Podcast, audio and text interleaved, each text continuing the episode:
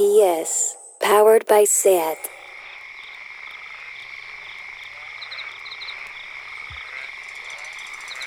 On Line Noise today, we speak to one of the most important producers in electronic music history, uh, Moritz von Oswald, a German producer who uh, essentially invented dub techno with Basic Channel. Um, although, as you'll hear, he, he doesn't think he does. Uh, he did invent it. He bridged the Atlantic Divide by working with the likes of Juan Atkins and uh, Carl Craig, and is now releasing a new album, uh, Descent, a fabulous new album, I should say, with his Moritz uh, von Oswald trio. Thank you so much for uh, joining us today. Um, it's a real. Thank you, Ben. Oh, Thanks it's, for inviting me. it's just a pleasure to speak to someone who's done so much in music and, and with so many different things. Um, Okay. I, I wanted to ask, with all the music you've worked with, all the different types, um, is there one thing that attracts you in music, one sort of thread that connects them all? Well, it's sonic waves. I mean, I would say sound of the sound in general. So, which means like three-dimensional directions, and so it means also concerts.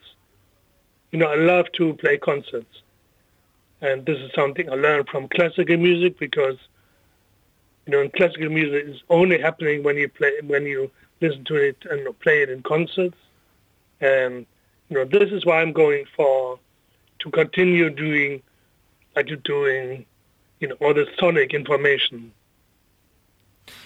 It, it's interesting you say uh, what you you love concerts, but a lot of the music you've made um, throughout the years um, has and uh, not so much the, the the trio, but a lot of the music you've historically made has been very much studio based. Were you always thinking about playing it live?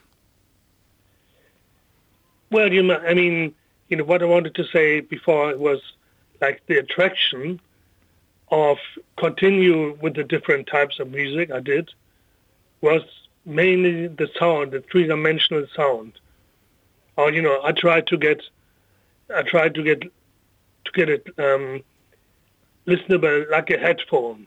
You know, this was something I really wanted to go for, and you know, I really I loved um, you know, to be surrounded by by sound. You know, whatever it is, noise, or you know, like t- tonal structures and instruments, especially drum. You know, drum sounds. This is something I was studying. So I studied classical percussion, and thi- this is what I really that is what I really learned from. You know, if you hit a drum, then it's how it is reflecting, and how the you know, how the different types of style or sonic information is coming from it. So, you know, all I wanted to say, of course, you know, you can you can try to make to let the studio sound like this, like really like a headphone. This is what I'm always wanted to go for. So I have lots of speakers in my studio installed, and also learned this from classical music. This is what, for example, Stockhausen did in his studio. You know, he I saw it once, and he put speakers all over the, the whole room.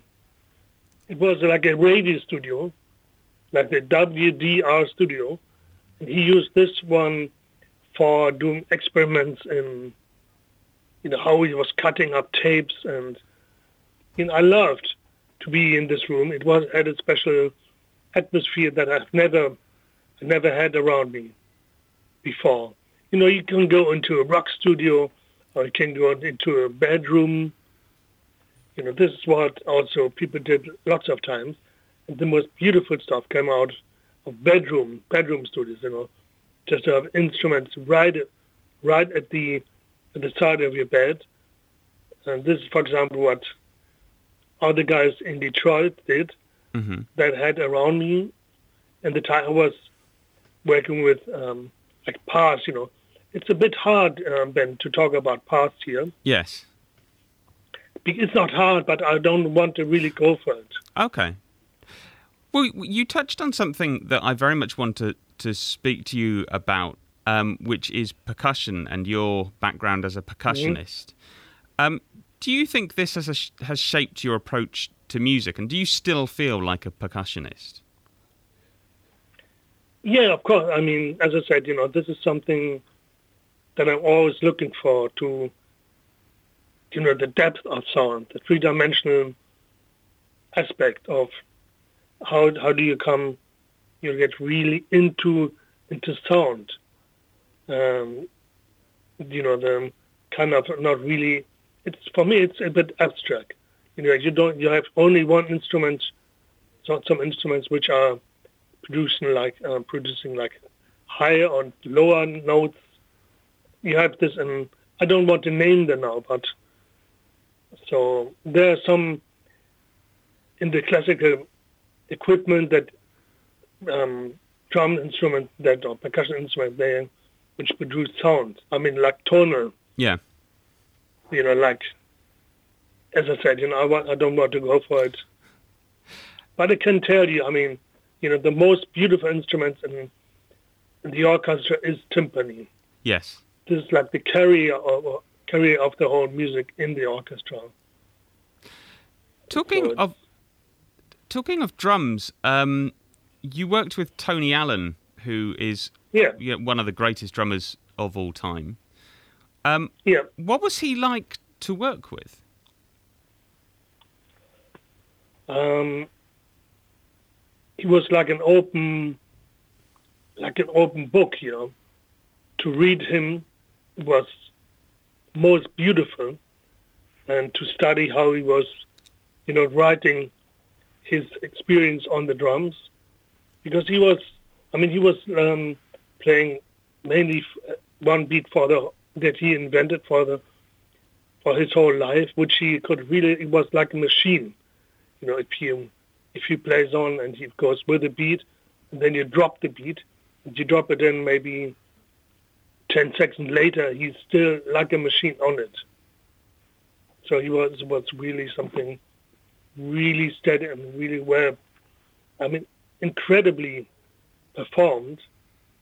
So I really admired him. How he controlled um, his whole, you know, the information again that he wanted to transport. One thing I love about him, um, I love a lot, a lot of his work, is he seems he's always seems he's hitting the drums not very uh, not very hard, um, and he No. makes. I don't know. Is that is that true or is that is that just a wrong impression I've got? Well, he was playing with a certain type of. Um, he didn't want to show what he could, how he could play. Like, you know, I mean, it was really light, and this is something like the most the most exact acceptable aspect of good music is lightness Yeah, and floating. You know, this is something I really, when there's something like this appearing, then I, already love it immediately. Therefore, if you have this, I always say, if you have this one centimeter above the floor, where the music is almost not touching. So this is what he did, you know. His beats were so, so light and so, so delicate, which was I mean, most beautiful. I was, I was so big fan of him, and in many aspects, I, I wanted he to was ask. a nice guy, totally, and actually, he was one of them. I would don't, I don't want him called father of the drums, but he was almost like it. You know, he was like embracing the whole band and, and the whole performance. So he was, you know, really a beautiful person to be to have around, and If I can ask he one, could talk about everything, yeah, which was always something leading, was guiding you somewhere. So it was not. He was focused on what he was explaining, and he was, you know, it wasn't. It wasn't really meaningless or senseless. It was always something really determined and focused. Respectful also, Ben. yeah. Could, could I ask one more one more drumming question? Um, Yeah, because I, please. I love talking about drums. Who are your favourite drummers of all time, and why? Oh, Ben. this is a question you know, it's, it's almost difficult, almost impossible, impossible to. My, I think my favorite drummer is a jazz guy, hmm and he is. Um, and I mean, his name is Elvin Jones, hmm and he's, I think, the best jazz drummer that has always been played. So, so you can look up this name, yeah. Elvin Jones. Did he play with Miles Davis, or have I got that wrong? No, no, no. He didn't play with Miles Davis, but he played with my favorite pianist, McCoy Tyner. You know, he was like um, very cl- complex and attractive to listen to. So it was beautiful. Right. I mean, the record. This is the, rec- the records you can listen to, Yeah. like concerts, and he's always. It's absolutely stunning. So he's. I think he's one of my favorite ones. Okay. But Um, if you listen, playing with Miles Davis, you know, I also like Al Foster, of course, you know, the guy who did this, this electric phase with him, Jack DeJohnette. They're also like Tony, uh, Tony Williams, of course, you know, they're all, all incredible. I wanted to ask uh, about your, your new album, which is coming out um, in August. Um, the Yeah. the three tracks I've heard of it are, are all excellent. Um, Thank you. it's called Descent, which seems like a very relevant title um, for 2021. Wh- why did you choose that particular title? You know, I wanted to make clear that I don't want to go, I don't want to copy myself or repeat. So it's a little bit, it's it's not, it's a bit, not distant, but dis, distant to the stuff, a little bit that I did, you know, before. hmm And I, as I said, I didn't want to copy myself. And so it's kind of dissent. It's quite, there's something, something similar. I don't know if, if you understand what I mean. I don't, I hope I, D- do you mean Descent from what you did before, as in you're sort of Yeah. refusing to be? Yeah, yeah. so it's, you know, it's, it's not really what I'm, what I have done to before. And it is close, but not to, like, let's say, the four, four on the floor piece, piece stuff. So, you know, I try to do something which hasn't, which is not studio, studio based. You know what I'm saying? Yeah, that you can take out and play live. I can, we can, can take out and play live. And, you know, this is actually what we did. I always said, let's imagine we're playing a gig.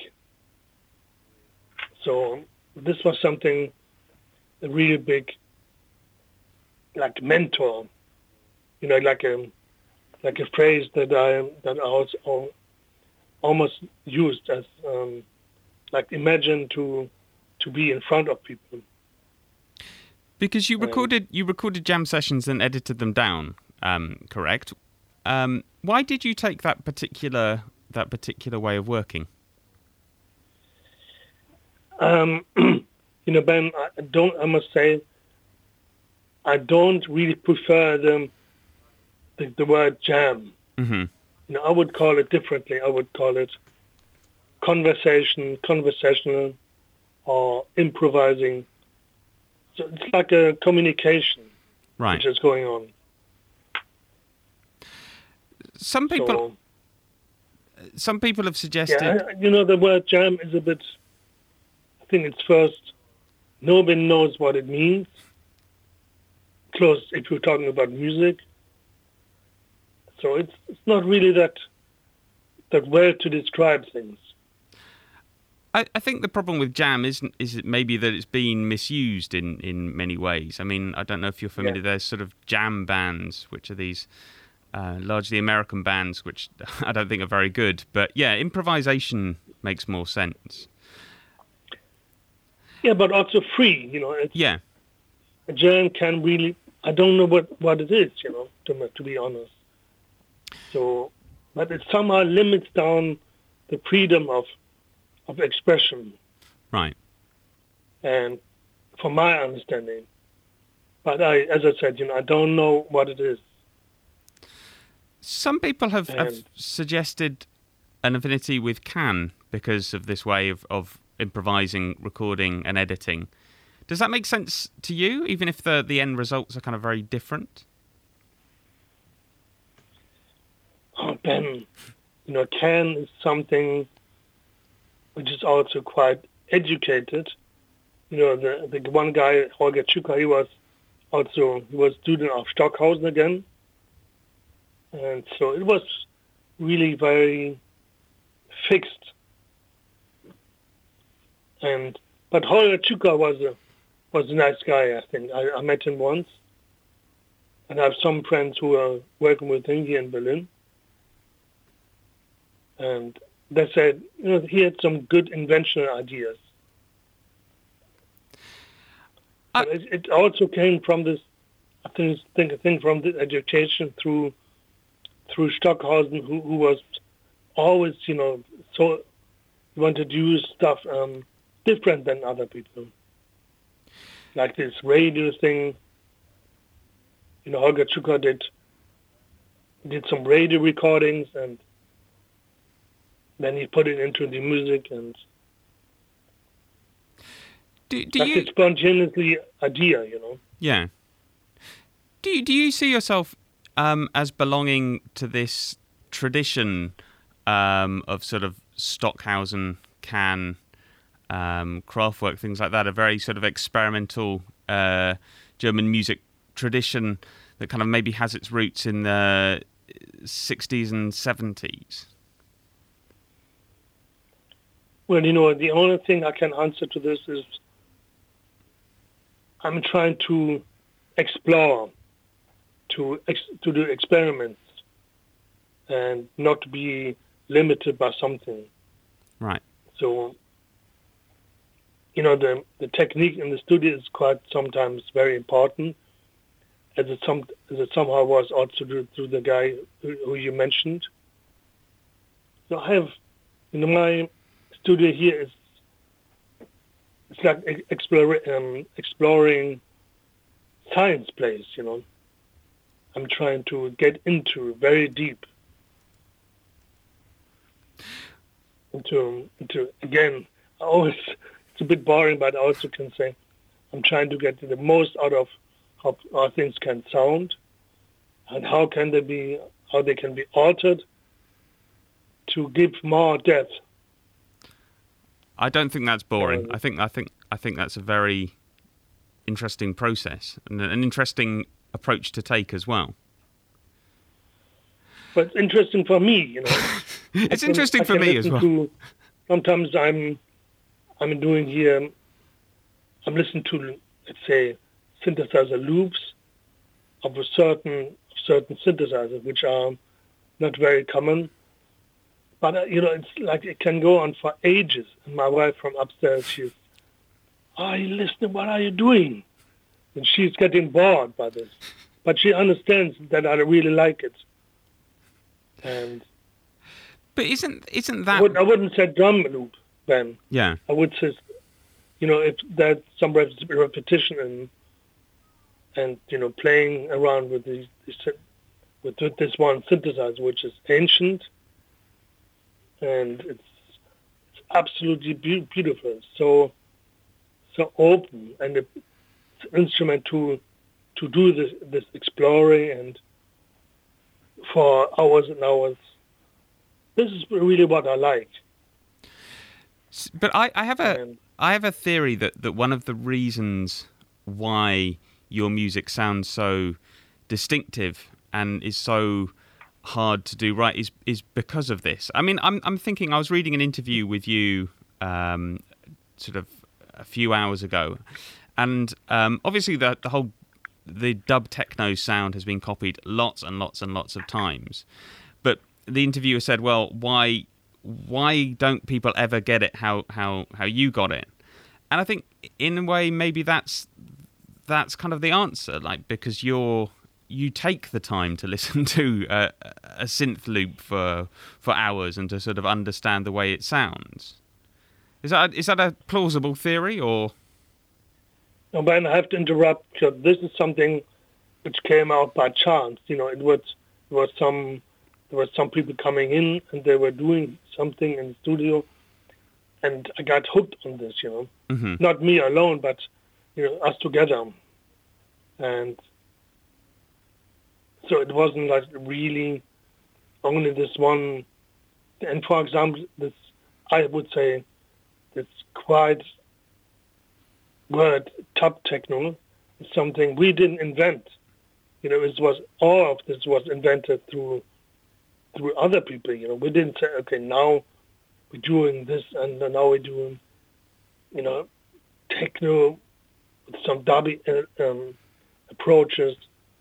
This is something that came along through making it, and it was named by other people from outside. You know, they they didn't understand where we really wanted to go or what we really released. And then it was called dub techno. You know, Do you but the just word himself. It wasn't something we we were in, you know we really put up. do you dislike the term? No, I like it. no, I just wanted to explain. Right, right, right. No, I, I, think this is one one of the things I love um, about Basic Channel Records was um, if you if someone had suggested, you know, before I'd heard a record of that combining dub with techno, I wouldn't have understand it. But as soon as you hear it, it sounds absolutely perfect. It sounds it sounds almost obvious, um, and you know, it. I'm I'm sure it wasn't obvious, but like it seems like they work so well together. Yeah, but you know, in into this in this tradition of basic Chen, when we started to to work with singers from Jamaica, you know, people were shouting at us, and they were got really angry, and they were trying to they swear at us. You know, why are we doing this? This is stupid. I remember one call, phone call I got from Scotland, from a shop, and they, you know, they they could they did understand basic channel, and the guy was shouting at me on the phone, and she said, "Why are you doing this?"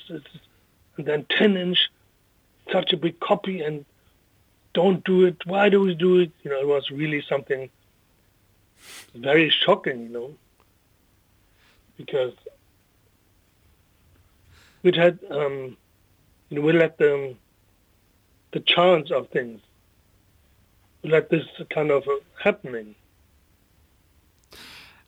Is You know, that because a guy from like Tiki from Jamaica came, or from um, Dominica came in, and he's he was singing on the track that we put up for him. It was it was a rhythm track, and he immediately was snapping it, and he could sing on it, you know, and the most absolutely stunning.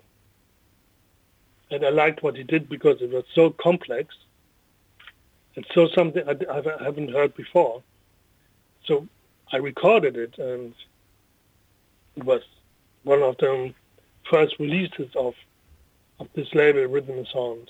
how well how do you work with people who are so different and it works out well i mean do you have a method of collaborating with people that you know works or is it i mean do you prefer to sit down and talk first or do you prefer to um, immediately start making music or how how do you do it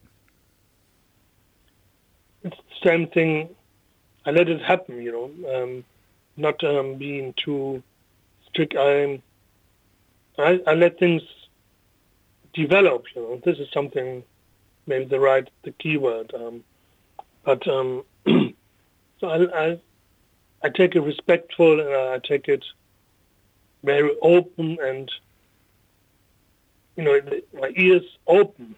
so it's quite you know, I don't, I don't want to say, okay, now we do this and this. So it's, there's no, there's not, not a goal. That's, if I meet, if I'm meeting somebody in the studio, for example, like Carl Craig, who is really like up for this combination of art and sound, art and sound. You know, he did this one installation in a very nice museum in New York, and he was filling up a whole room with sound. Yeah. And this is something I really loved. You can read about this in online. Yeah. Uh, it's an installation, and the museum is called Dia. Dia Beacon. hmm It's an art museum with all the big names, and he's he's one of them now. And he tried to to install these things to make it really sonically very very outstanding. And I always like to mention this because you know he was doing something, and I was absolutely amazed when I saw when I listened to it first time. Yeah. And then we, you know, played the opening last year, and like March, just before. I don't want to talk about it, but just before, you know, this pandemic came up, Yeah. and I wanted to ask. but I, I'm still, you know, I'm still in the room. yeah. Uh, it's so intense, and she set it up so precisely and very human and nice. So if you ever have ever have a chan- chance to go to Beacon, which is like upstate New York, and you can you go enter this museum which is called Dia hmm Dia Beacon, you will be, you will be also absolutely fascinated. And as I said, you know, he is Carl is one of the guys who's I feel with him quite the same that he is he's letting things happen, and it's it's mostly fun, you know, that we're having. This is what I'm trying to do. Can I ask Because- about yeah, please. uh, Sorry. Juan, Juan Atkins as well? Because of the 3MB with um, Juan Atkins' album was re-released earlier this year, um, Mhm. and this it's it's one of my my favorite uh, techno records. Um, but I've always wondered how did it how did it come together? Um, I heard that you were in New York. Uh, uh, sorry, you're in Detroit um, buying uh, musical equipment. But yeah, how how did it happen? Well, you know, sorry, Ben, it's not a techno record, it's a jazz record. Right. And not- that because of this one uh, track is called Jazz, it's a teacher, but for me, it's, you know, it's a jazz record. It's improvised and, but the whole equipment thing is something that is still connected to exploration that I wanted to get and you I couldn't find the right sound in the instrument instruments available at this time, like digital stuff and very flat sounding stuff. So I was trying to find something else used and almost over outworn, you know. So I knew that it sounds going to, to going to sound good. I'm still having still having some of these hmm these items, and they still sound beautiful. And I mean, Juan knew about this, and he was laughing at the stuff I was using because he said, "Oh, it's from a pawn shop, not pawn, huh? not P O Pound, pound, yeah. pawn, A like dollar shop, pawn, like maybe. a- yeah. Oh, yeah. porn. Sorry. Yes. Yeah, I know what you mean. Yeah. it's from a dirty second-hand store.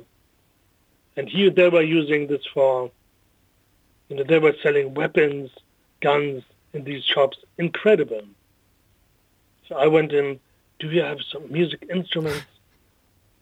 And they had, I mean, like a worn out, overused, dirty, and so Juan was laughing uh, about this.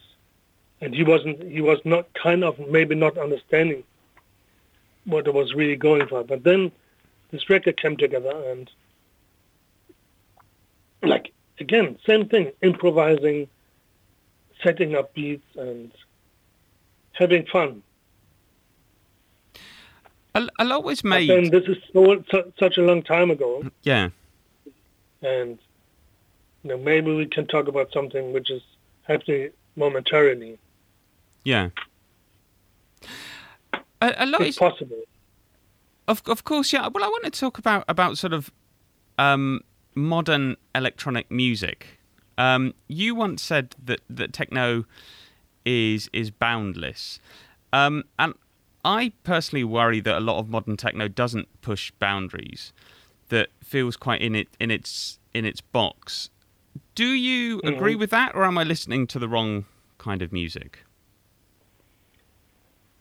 No, I mean it's this is your choice, and how you say it, how you name it, or how you listen to it. Mm. You know, I am. I was sometimes a bit disturbed by the, let's say, functionality Right. and by being an archive for how things make people like really you play stuff and you know that it's going to happen it's going to work in the in the club and this is something which which was not imaginable at the time you know it came up so everybody said oh this is terrible what one time it was you know, put uh, put up on the radio, and so it was really quite. You could not like really imagine that it's it's going to be played on the radio. So popular, which it is, which is which is it now. How do you think people are going to listen to um, your the latest album? People are going to listen to Dissent. I mean, do you envisage people hearing on the radio? Do you think people are more like to sit down and listen? Yeah, I think it's it's interesting enough to complex enough to to get into it more and more. Also for I don't know maybe young listeners or it's not pop music, of course, No. but there's something. I think there's something attractive happening. What do you think?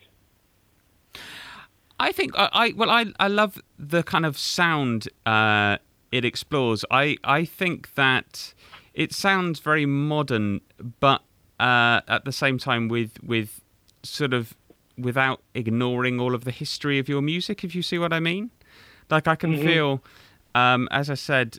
I've heard three tracks, and you can hear, for example, um, I think it's uh, track number six. There's a real it sounds like uh, no number seven excuse me it feels like there's a real like dub influence there or, or sort of similar dubby effects but it's you know it's not just that there's also um, there's also jazz and there's electronic um, th- there's electronic noises actually for me it sits very well I, I love I love jazz music as well and I love that combination so I think I think it's a, it's an excellent record and do you, I, again, do you do you do the three of you, uh, Laurel and hein, Heinrich, have sort of very fixed roles in the band, or do you do you move instruments?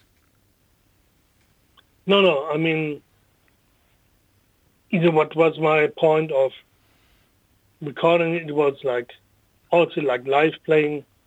I was mixing the stuff, treating it with some with some, outboard gear, and so I had um. It repeats the, you know, the, the paragraph that I already mentioned Mhm. to play live, to to be be in front of a of a crowd or so I'm trying to influence the the quite strict way of of playing together, you know. This is something that will happen also live. And Laura was you know, she's a brilliant synthesist. So she knew how to also also from her experience in the studio, she knew how to how to treat the sound which, which are coming up. You know, there's one really very limited guy hmm sound song, and she's like, you know, Heinrich is playing only single drum hits, and she's taking these drum hits into her equipment, and they sound like aliens, you know, things from outer space. So it's a nice track, very, very reduced. Which track is this? Uh, this is, I think, it's called chapter six or I think six. Right, right. You know, really like some there's some delay or very dark, and then there's a four on the floor kick drum, and it's. I love this track. There's some strings. Mhm. It sounds some of uh, maybe not very common to to people. You know, there are only these drum hits, and as I said, you know, all these elements are already mentioned. Obviously, th- the band, well, the trio has, has. Oh, sorry, did I interrupt you? No, no, no. Go ahead. No, I was going to say that the trio obviously has your your name on it. Um, hmm but how? I mean, how democratic is it? Is it you having the final say in the studio because it's your band, or, or would Laurel say have the final say on an, on another track? Um, good question. no, I mean,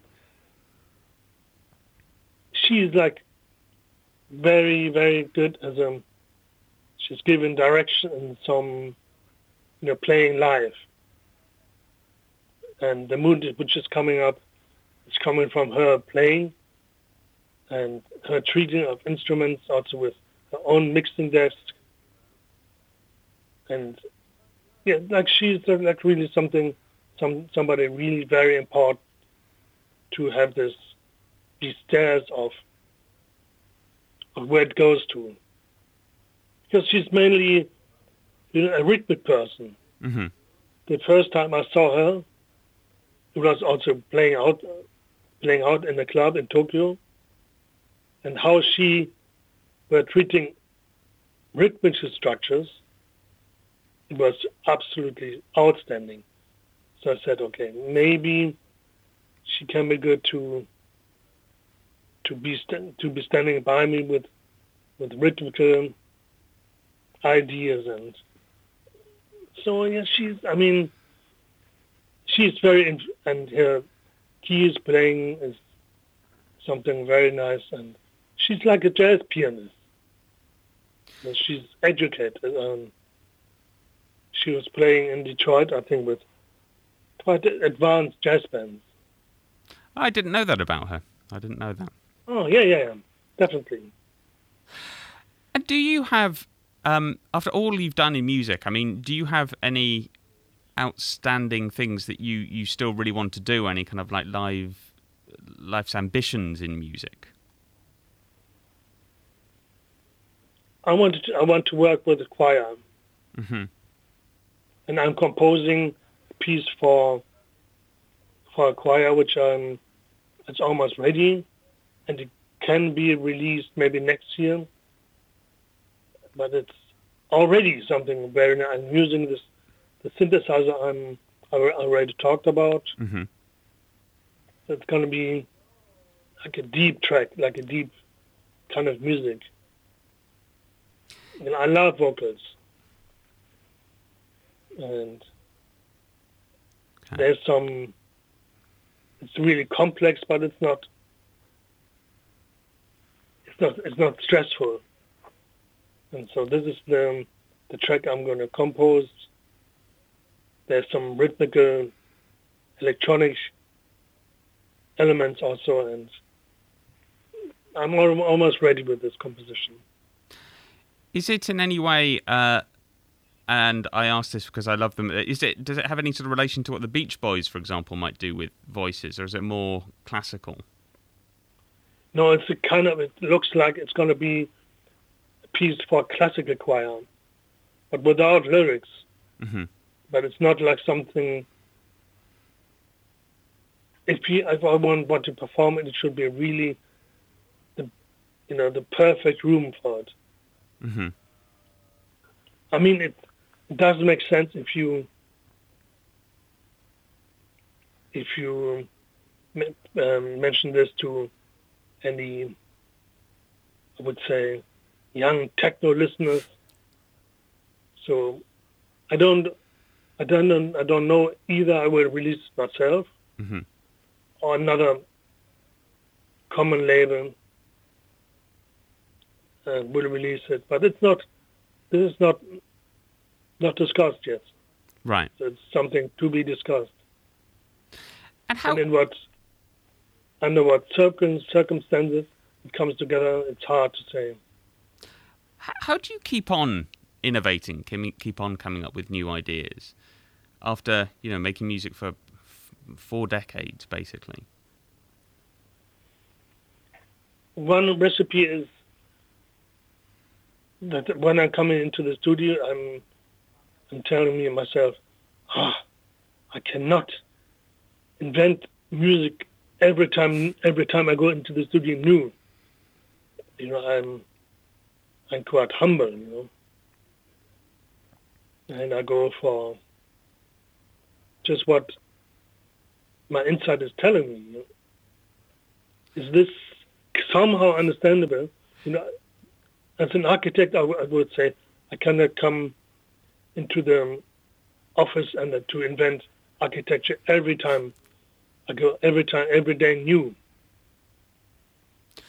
So you almost you almost free yourself in a way by loosening the expectations.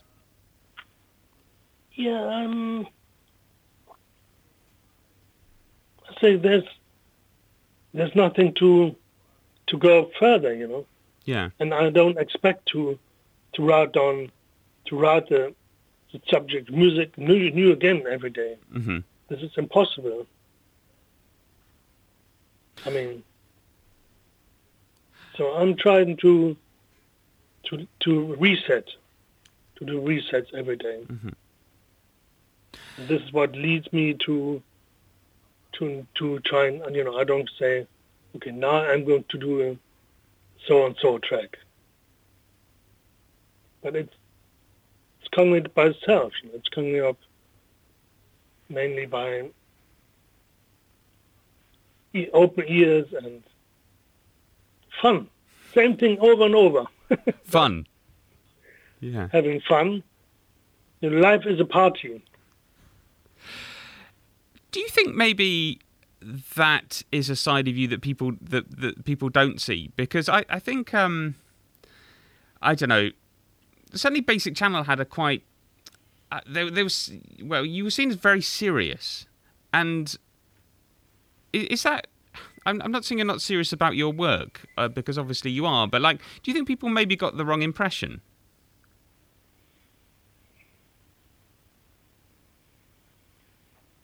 Hard to say Ben from the inside. Yeah, true. You know, I'm not talking to um, to somebody who is everybody's serious about. I mean, some producers from from Detroit are a bit more, maybe a bit lighter in doing things.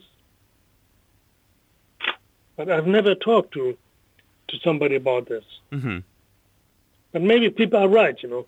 It's a channel that can be somehow serious. It's I agree, maybe. Right. Probably I agree. But I- I, will think about I will continue thinking about it then. Yes.